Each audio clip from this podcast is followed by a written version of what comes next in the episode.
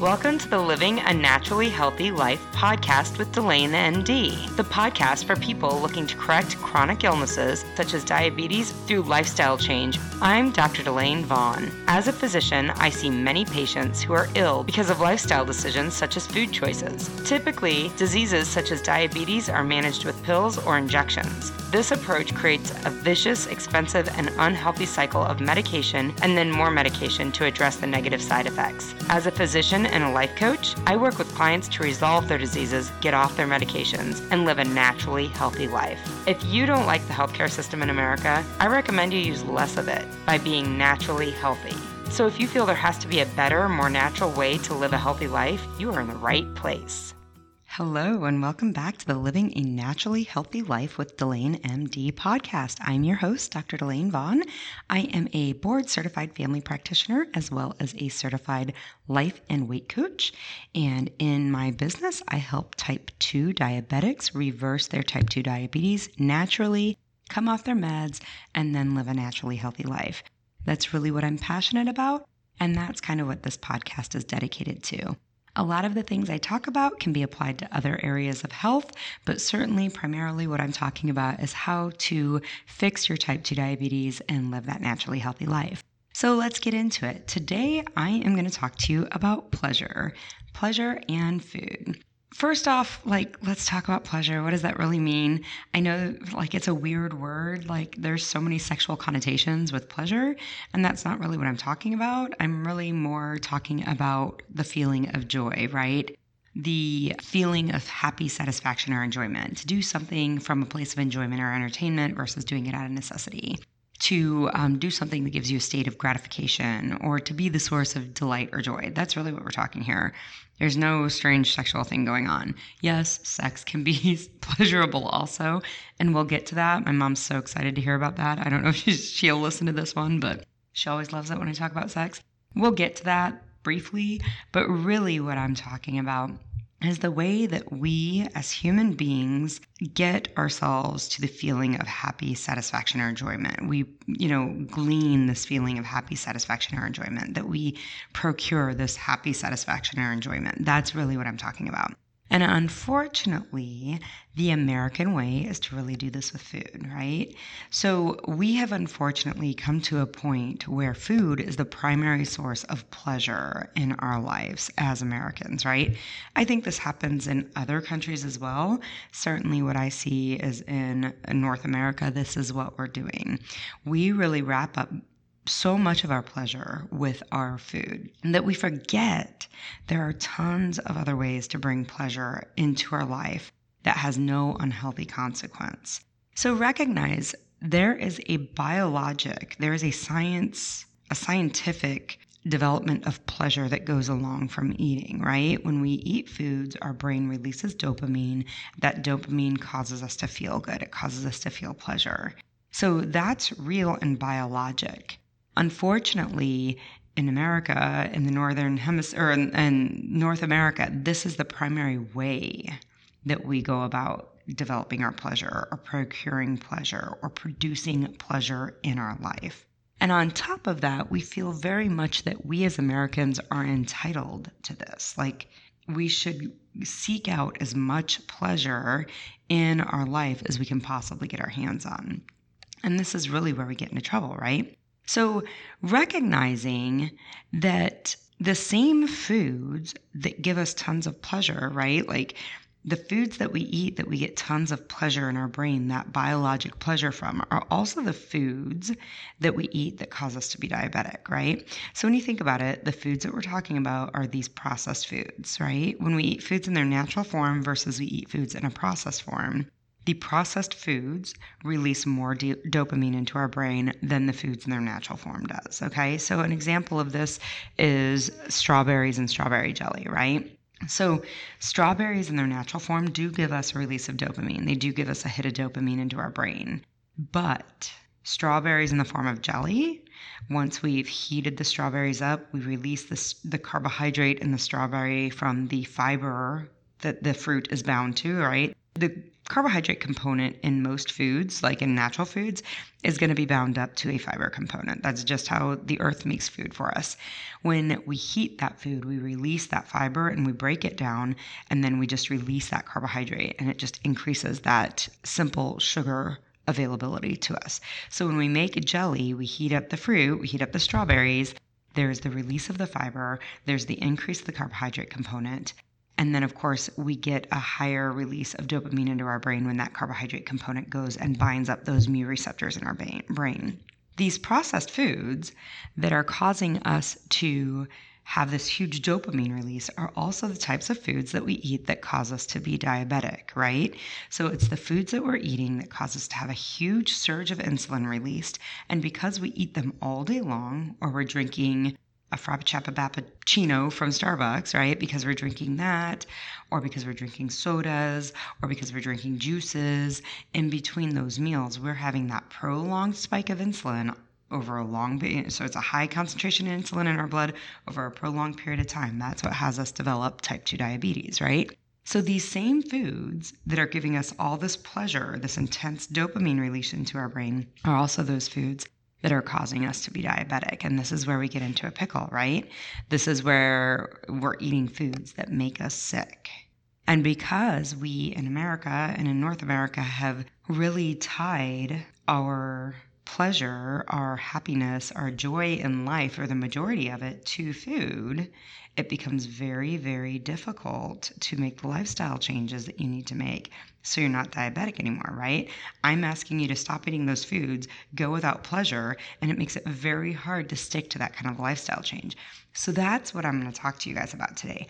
What are other things we as human beings can do that give us pleasure but do not have any negative or unhealthy consequences that go along with it? So I've made a list, and actually, I've put this out on my Instagram feed. So if you want to go find me on Instagram at DelaneMD, you can get this. It's printed out. It's the picture that's there. You can just click on it. You can print it from your phone or however that works for you. But this is available out there. So I've got 20 things here that I've listed out that I find give pleasure, right? That they produce pleasure into my life. These may all apply to you, or may only a few apply to you.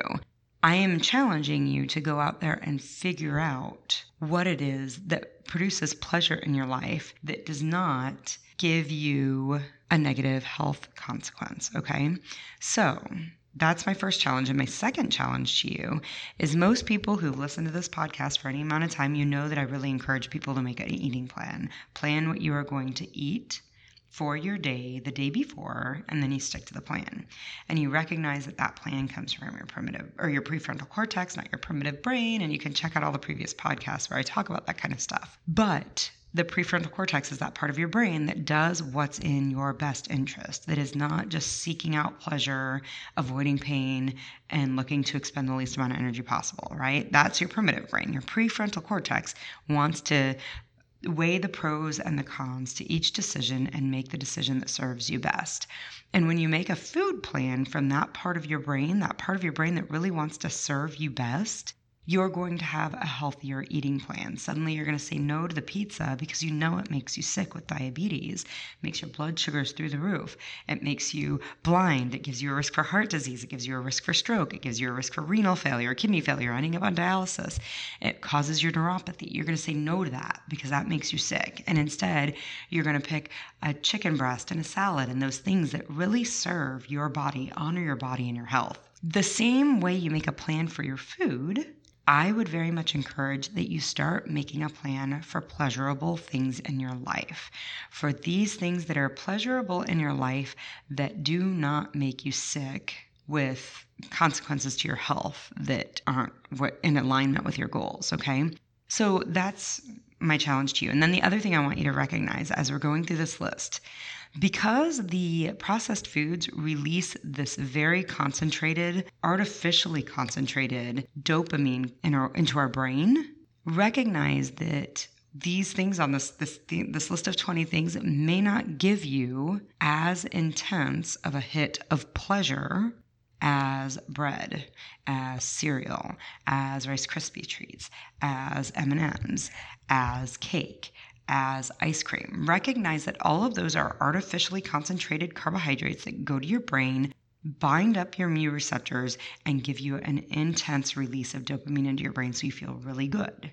So, without that artificial concentration, with these more natural ways of releasing dopamine into your brain so you get pleasure, you may not have as intense of a feeling of pleasure. Nothing's gone wrong. It sounds to me like you're a perfectly normal human being. This is okay. You just need to be aware of that, okay? It's kind of like the heroin addict when they come off the heroin, right? They don't find something else, right? When they really go through the process of recovery and they're no longer addicted to a drug, they don't find something else. Not like they switch to cocaine, right? That gives them also an intense hit of dopamine. That's not how it works, right? They live their life and the highs are maybe a little less high, but the lows are a little less low too. And that's kind of what we get at here, okay? So let's start with a list. Number one on my list of things that give me pleasure in my life that do not have a negative consequence to my health is massage. Of course, it's the time of COVID, so I'm not able to get massages as frequently as I have in the past, and I'm really, really jonesing for one. But there was a time where I would go for a massage about once a week. It wasn't always an hour or an hour and a half long massage. Sometimes it was just a 20 or 30 minute massage because that was all I could afford. But there is scientific evidence that massage decreases stress, decreases anxiety, and improves your health. And it's self care, right? So when I go for massage, I know that that brings pleasure into my life. I know that I feel better when I get a massage. So massage. There you go. That's one thing that you can do that brings pleasure into your life and does not have a negative consequence to your health. Another thing that I enjoy doing, um, painting. Other people find that painting, and really there's a number of creative endeavors on this list that kind of go, um, that do bring us pleasure into our life. So if you are, are artistically inclined, you will find that many of these things you've experienced joy and pleasure in your life when you're engaging in these activities. So, painting is one, um, pottery is another. My husband is so good to me. And one year he got me a potter's wheel because it's something that I really enjoyed doing when I was a kid. I enjoyed throwing pottery, I enjoyed making pottery and glazing it and all the creativity that goes into that. So, my husband kindly got me a potter's wheel a few years ago. I very much enjoy that. I enjoy the feel of the clay. I enjoy that it's in the basement, which is really cool. And there's nothing like being in a warm summer's day, but downstairs in the basement and throwing some pottery. I enjoy doing it with our kids, right? So our kids think it's really cool and they come down and I help them and they learn how to do it and they're able to express themselves artistically. It's messy, so it kind of helps you let go of any inhibitions you might have about getting messy. Once we throw the pottery, we we glaze ours. Not everybody glazes it like this first. Some people will put it through the kiln first and then glaze it afterwards and then put it through the kiln again. We don't do it that way because we don't have our own kiln, but that's beside the point. What is the point is that we have tons of pieces of glazed pottery throughout our house that we have made, that my family has made. And every time that we're walking through the house and we see this, we really get this, you know, my kids have a sense of pride. They want to show grandma and grandpa when they come over, look at what I made. When my daughter has sleepovers, her girlfriends want to go down and work on the potter's wheel. It's just a really fun thing that lots of people in the family really find joy and pleasure from. So other creative endeavors um, that people look into woodworking crocheting. I do i don't do those. I don't do knitting. I don't do any of those but i do paper quilling. And that's one thing. You know my daughter and i this weekend she was painting and i was paper quilling. And the entire time we like we're just showing each other our project you know. Oh mom what do you think about what i've done here? And i was like oh that's fabulous. It looks amazing. And she was like oh look at what you're doing there with the paper mom. That's so cool looking. So a lot of times with these creative endeavors, you can enter into that state of flow. So, the state of flow, I don't know, athletes talk about it. It's a positive psychology term that is known as being in the zone. It's a mental state where a person is performing an activity and you're kind of completely immersed in it. You're fully immersed in it. And it causes you to have this feeling of energy and enjoyment, and you're fully involved.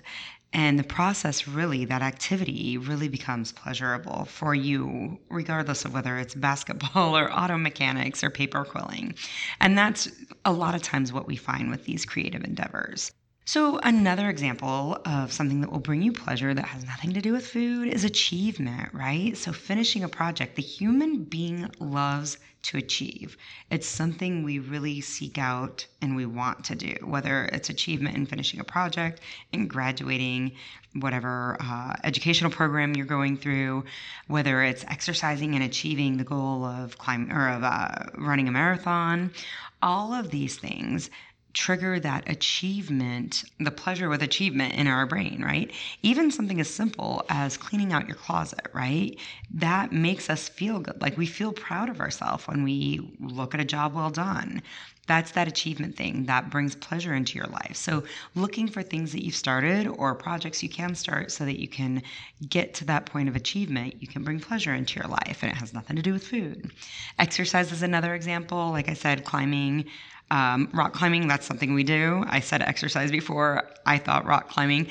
We do rock climbing. And I will say again, that achievement component, when you get to the top of a hard route, you uh, climbed it, you got through the crux move, which the crux move is the move that the route setter makes to make it hard. So it kind of makes you grow and it makes you learn new skills. Of course, the indoor gems are set by uh, the route setters but then, you know, you have these outdoor climbs where nature sets your route, of course, and there's this crux move that you really have to overcome some fear and you have to learn a new skill or a new hold and you get past that crux move and you get to the top. Yeah, you feel like a million bucks. It's totally pleasure that comes along with that. Same thing with marathoning, man. If you train for five, six months to complete a marathon, when you complete that marathon, you feel pleasure from that. You feel pride from that. There's all sorts of feel goods that come out of that. Another example is a relaxing bath. I love this as my source of pleasure because I get the I get to use all of my senses, right? Like typically I use either bath salts or bubble baths, so I get this wonderful aroma. I will sit there and I'll put music on so I get to hear something lovely. I get to feel the warm water on my skin. I get to light candles and see that. I get to, you know, it's dark in there. I just really enjoy the relaxing bath. And it works also with like a, sh- a warm shower, right? Because you get to engage a bunch of your different senses, not just one of them. And all of them get to enhance this pleasureful feeling that you get from that. Meditation is another example that I use to gain pleasure in my life, to bring pleasure that's not food related into my life. Now, meditation is hard for some people. And I, you know, I've had a meditation practice now for a number of years. And every morning I get up and I meditate, and that's fine.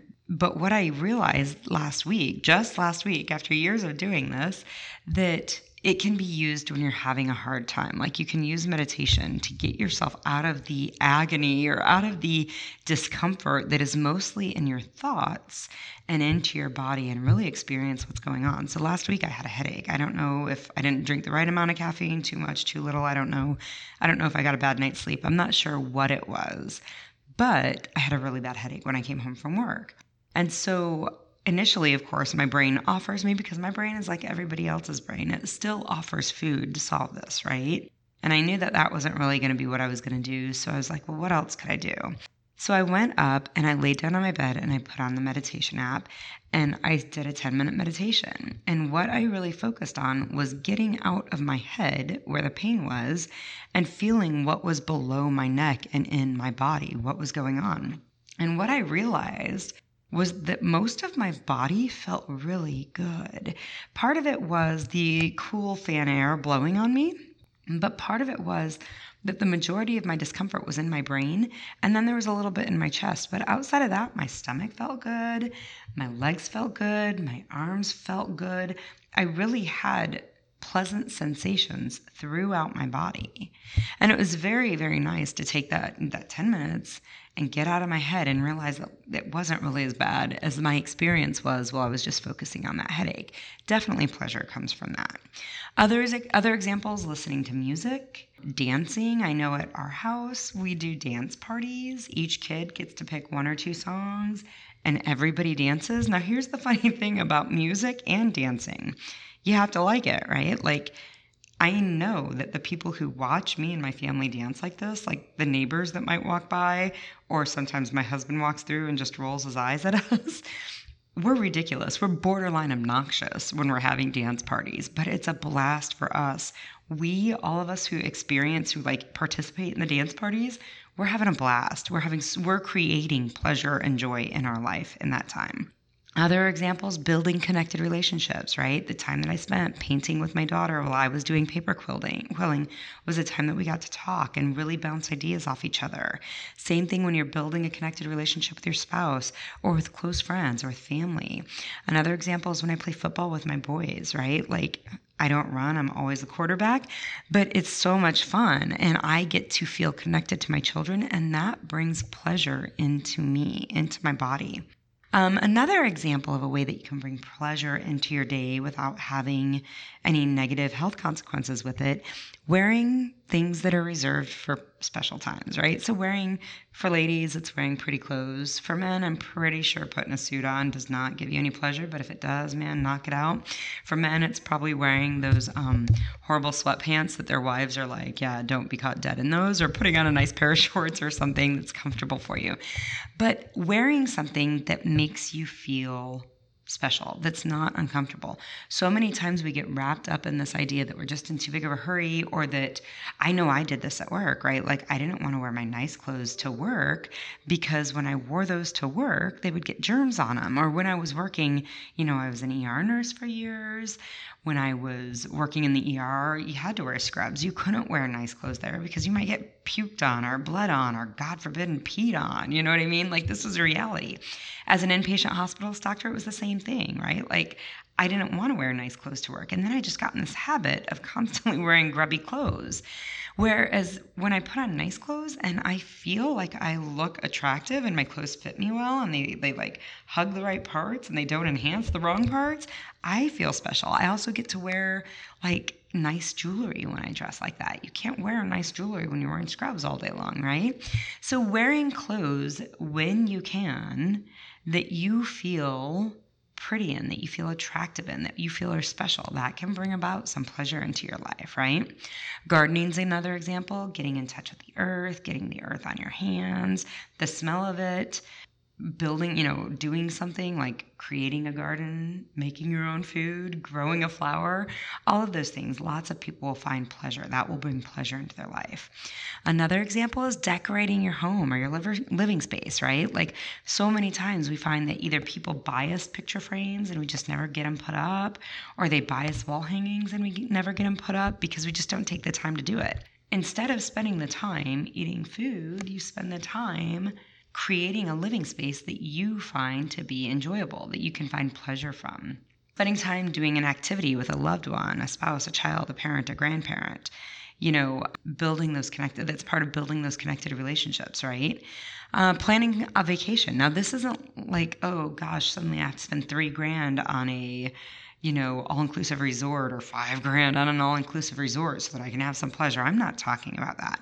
I'm talking a vacation that you already have planned spending some time actually thinking about what that's going to be like. There's so much evidence out there in psychological and sociological research that says the act of anticipation is as pleasure bringing and pleasure building as the act of doing. So, spending some time in that anticipation of an upcoming event, an upcoming vacation, will bring pleasure into your life. And it has nothing to do with food, right?